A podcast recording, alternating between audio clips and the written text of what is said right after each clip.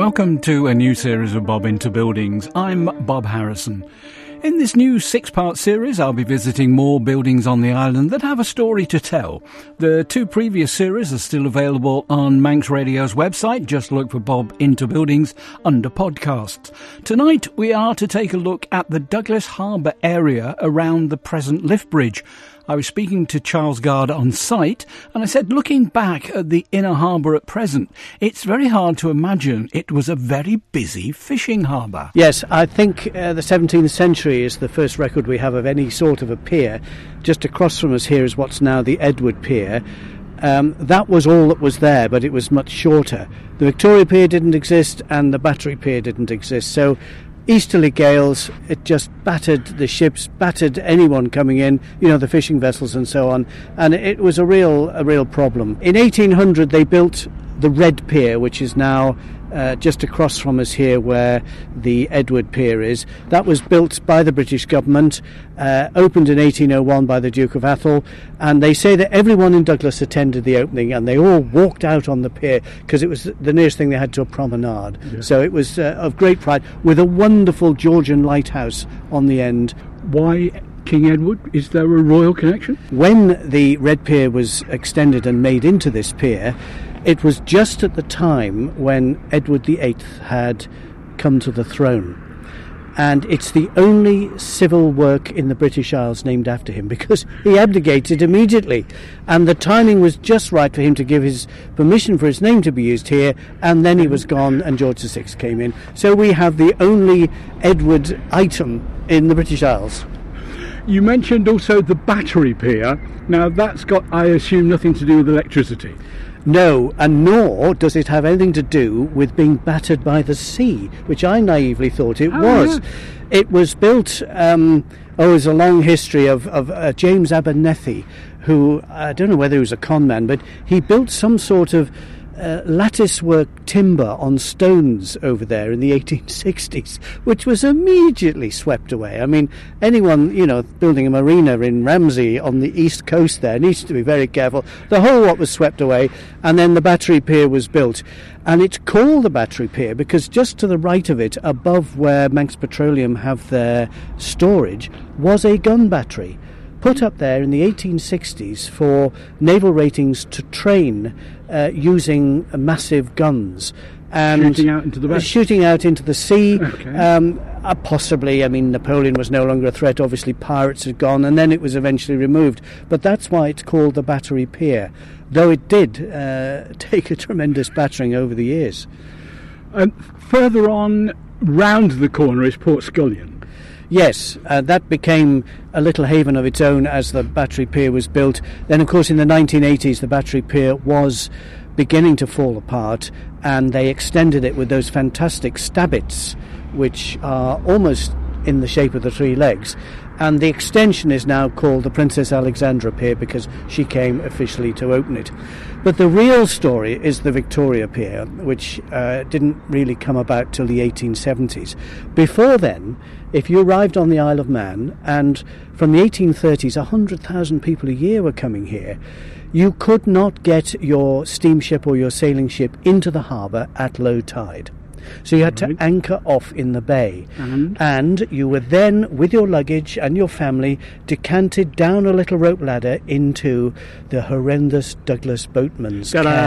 Absolutely. We've spoken before. and they are uh, internationally famous for being blackguards. So there's one letter to the paper this poor man with his two daughters getting into one of these boats at one o'clock in the morning with his luggage, and he's only rowed off the edge of the ship when the boatman has announced that the fee has just doubled, and if he doesn't pay it, he'll dump his luggage into the water. Well, you're totally compromised, and you arrived at the Red Pier here, uh, soaking wet, of course, or if they couldn't get in here, they often just dumped you on the beach in in Douglas in front of. There was no Loch Promenade, of course in front of what was back Strand Street.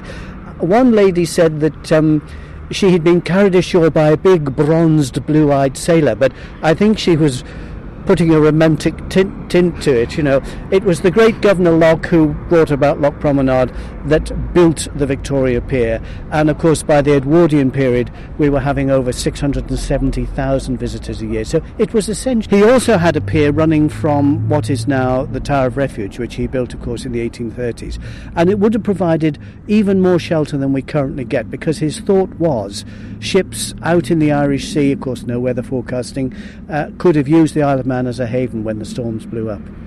If we turn ourselves back through 180 degrees then and look over the present lift bridge towards the inner harbour, mm. you can imagine on a nice day the noise, the smell, and everything coming from that inner harbour?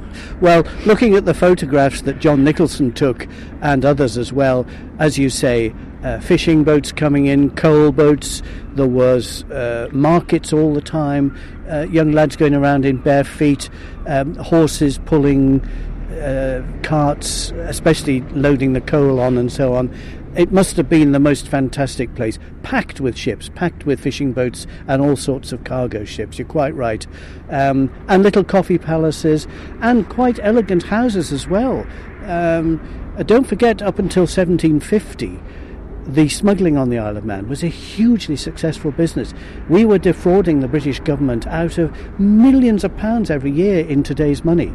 And along around where we're standing here, there would have been these bonded warehouses. So sailing ships were coming in here from the Caribbean, from India, from Africa, straight here.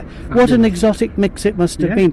Offloading the silk and the sugar and the, the brandy and the tea, put into these bonded warehouses cleverly reduced to small packages, which were then trundled round to coves around the island, and then with the fishing fleet taken off to England, Scotland, and Ireland at night. Fantastic business. I love the expression, the running trade. yes. It's a great expression. Once again, if you would go back to look at old books of the harbour, uh, I didn't realise where the Market Hall now, reinvented Market Hall, was an open air market.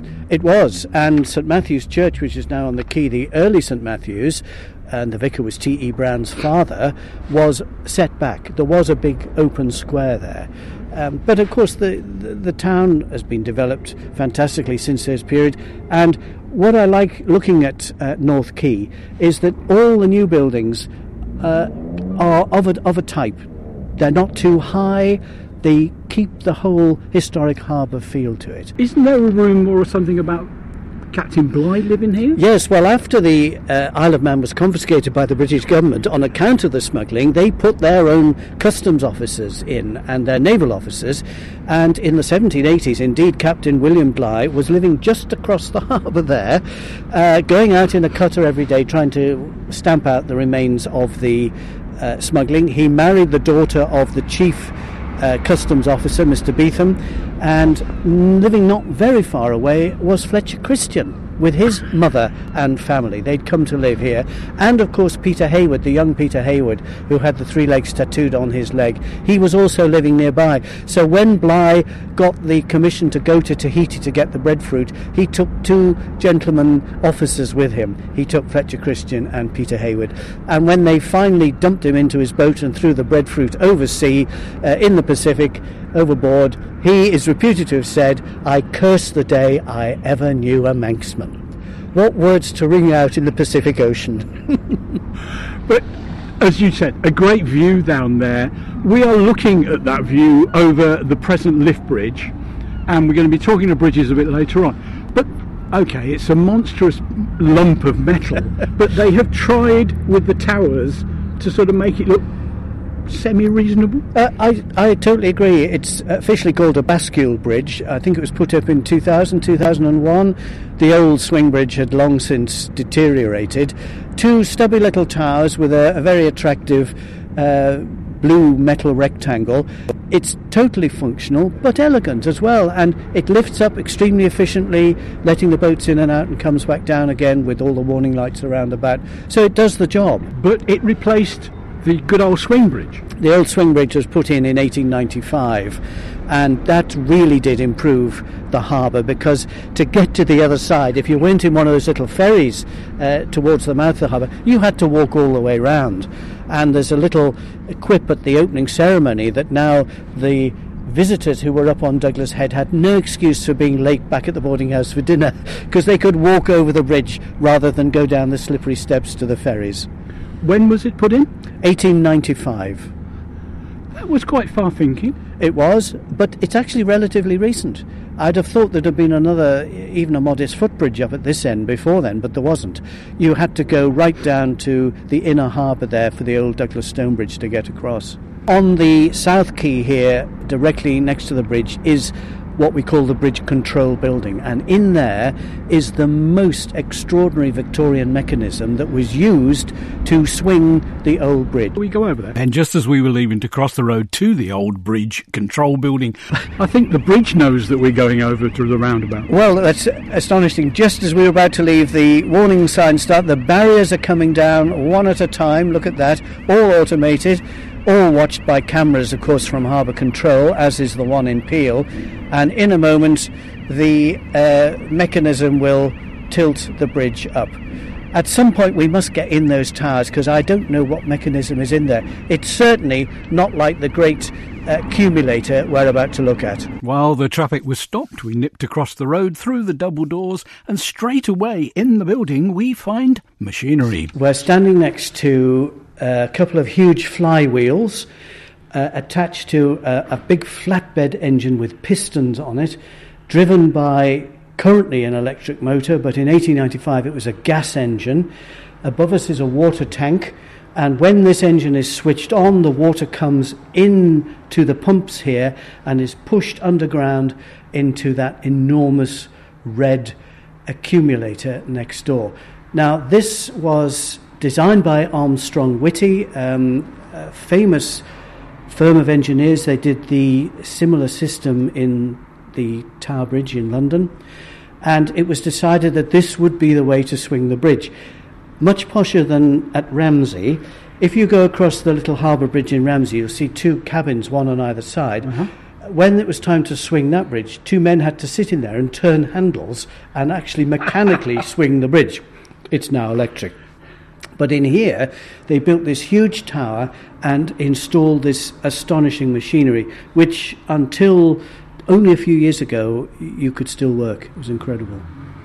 You just marvel at the, I don't know, the quality of the work. Okay, it's a bit grimy because it hasn't been used, but that wheel says, "I'm a wheel." It does, and you can move the belt from one wheel to the other, so you can keep the engine going without it doing any pumping because when that belt is moved to the other wheel, that wheel's not connected to anything. Mm. And if I just lean over now and turn the wheel, that massive I wheel. can assure you that wheel is turning with no sound. No whatsoever. sound at all. Exquisite engineering. And, you know, after, what, 120 years, it's still in perfect condition. I think it's known as an idler wheel. An idler wheel, you're quite right. Thank you for that just yeah, it's just wonderful to actually just sit here and look at it. It must have been a pleasure to actually work it. It, it was. It was very very simple to switch on, and the whole point of this was pumping water into this 75 ton giant big bean tin next door, which is about 30 feet high. That was lifted up by the pumps in here and held in readiness.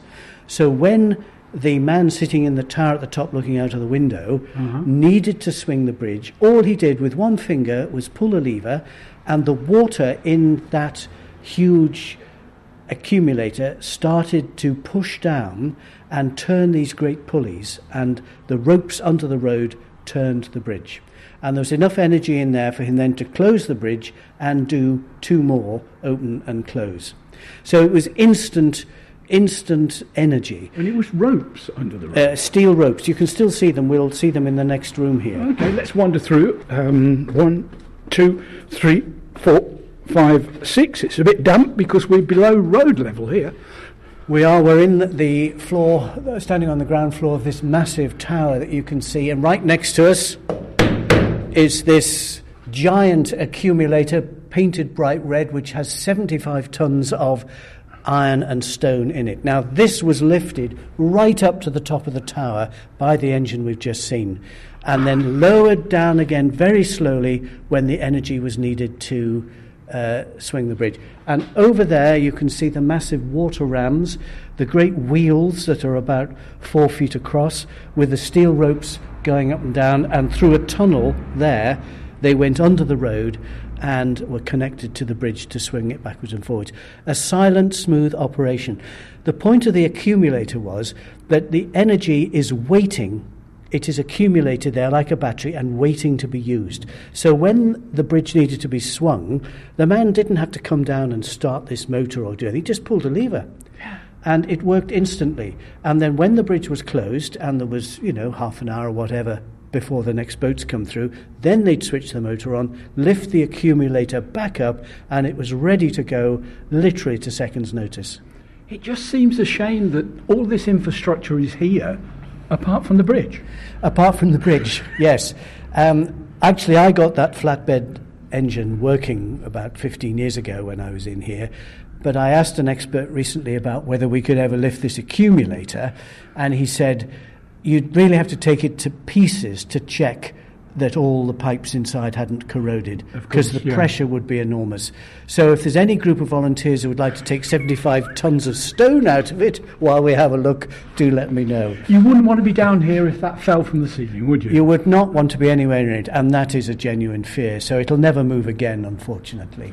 Why was the swing bridge replaced? Purely traffic? Yes, it wore out and um, for a while there was a, a, footbridge there. It's quite a complicated history, and eventually it, it was closed. I mean, it was a venerable bridge. It was swinging several times a day, and uh, it lasted very well. For a time, road traffic was stopped on it. I mean, it just became the footbridge, yeah. and then eventually it just couldn't be moved anymore. And the bullet was bitten and a brand new bascule bridge was built. But a wonderful building to house it as well. It looks immaculate from the outside with very little wear. This building is, yeah. is superb, and we are standing next to possibly the highest spiral staircase on the island, all painted blue. It goes like Jack in the Beanstalk right up into the sky, and it's really worth, if you're up to it, going up the top and seeing what's there. Yeah. Okay. So we climbed the endless spiral staircase to the very top. We've managed to get up to the top of the building now, and if you're wondering where we are, as you go in the roundabout just before, prior to the lift bridge, we are now at the very top of that building with a superb lookout. Yes, uh, the, the view is spectacular. You, you can see uh, Cumbria from here on that side, and looking west, of course, you can see right up the harbour. And in that little room there, with the windows all around about, sat the operator. And when he saw a fishing boat or whatever needing to come in, the little barriers would go down on the bridge. He would merely pull that lever that's just there, and this mechanism here would allow the water under pressure to turn this huge wheel and the chains and the ropes, and the bridge would s- swing silently. And apparently, when he was swinging the bridge back to the closed position and lining it up with the road, the lever, he, he could just tweak it like this and it would just move the bridge by half an inch. So sensitive was the whole system. It's just an incredible piece of engineering.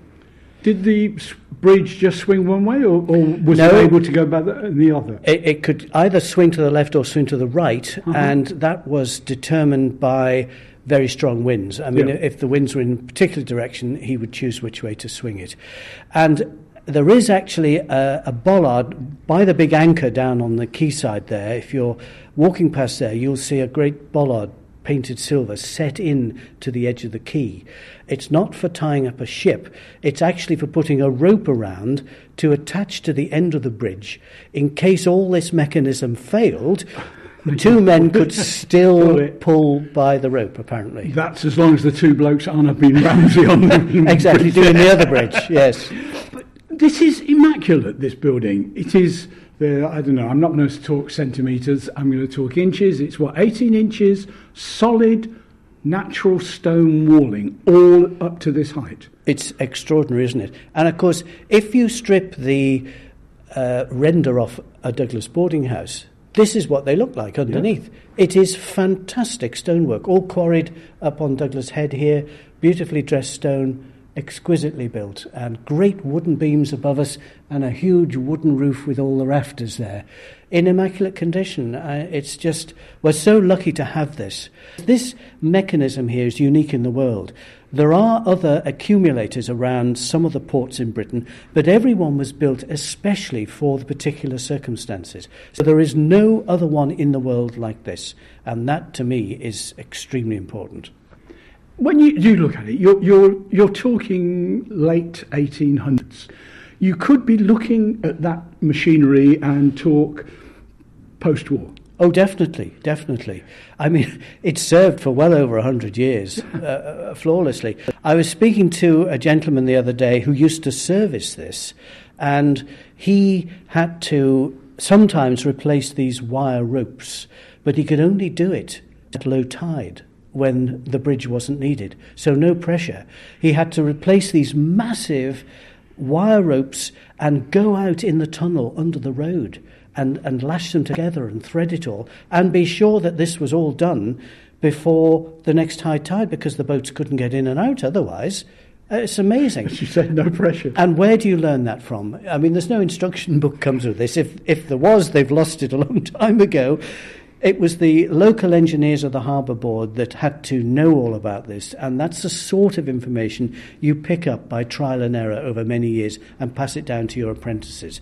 Uh, and of course, all that's lost now.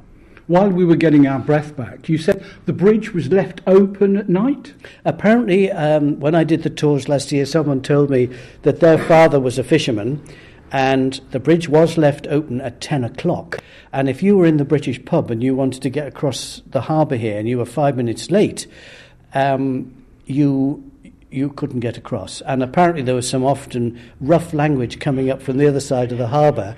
Um, but if I just show you this here, this is a huge a huge megaphone. So I think the guy up here won the argument. He's got to, hadn't he? You'd be very loud as you were shouting down with that. And they would not uh, close the bridge again. oh, I hope the bloke wore a cap. oh, yes, you know, I'm in charge. I'm oh, at the top here, overlooking the world. Well, talking of that, there's a lot of personal stuff still here. I can see an empty bottle of Mazola chip oil and a little chip basket there. So they obviously uh, fried chips up here, and there's a, a toilet here, of course. Um, so, I mean, they must have been very comfortable, little electric heater there. Uh, you know, they were on duty for hours. They had to be available at a moment's notice. You did the heritage tours. What were the general comments that were coming from Joe Public? Oh, extremely positive. How grateful they were to be allowed in, how amazed they were with what was here because you're not going to stand next to anything like that accumulator anywhere else at the moment. I mean, this was never open to the public even when it was functioning. So it's a real privilege to come in and see all this in perfect condition, beautifully painted in a very striking blue and striking red. And now we've got to walk all the way down the stairs. Yes, it's a bit easier walking down. Just don't go too fast, you'll get dizzy. Down we went again to the ground floor and then paused on the outside again to look at this historic building. We're now outside the building, as you can hear from the traffic noise. And it's just you drive by this building and you keep your eye on the traffic, you, you forget the building. It's such an exquisite building. A bit like a, a tower that they used to erect for corn. Because the, the, bit, the overhang bit Yes. Where they used to have sacks and chains, and up they went to the top. That's right. Um, the viewing platform sticks out, is wonderfully supported by carved wooden uh, supports there, and Peel sandstone above the arch doorway here. Isle of Man Harbour Commissioners 1895, beautifully carved. Some of the letters have dropped off, but look at the elegant font they've used. You see a future for this? I'd like to see a future for it. You, you said about yeah. sort of uh, opening up at weekends and yeah. things like this. The trouble is, it's a lovely building in the wrong place. well, it's it's part of the historic harbour which we're so proud of at Douglas, and if we start getting rid of these things, it won't be an historic harbour anymore. We, we've just been up to the top of it. It wouldn't take all that much to tidy it up on the inside. Okay, it's it's been left for goodness knows how many years, so it's a bit dusty on the inside. But you could tidy that up and make it interesting. Yes, I don't really think it needs any tidying at all. When I bought, you like that Mazola bottle, well, you? I do, I yes, but that's part of the history of it. There is no reason why it can't be open, and I'm sure we could find volunteers to man it. On Bob into Buildings tonight, with access help from the DOI, I've been talking to Charles Guard about the Swing Bridge Control Building on South Quay Douglas. You can listen again to tonight's programme and programmes from the first two series as podcasts on manxradio.com. I'll be back next week at the same time with another featured building in this third series of Bob into Buildings. I'm Bob Harrison. Good evening.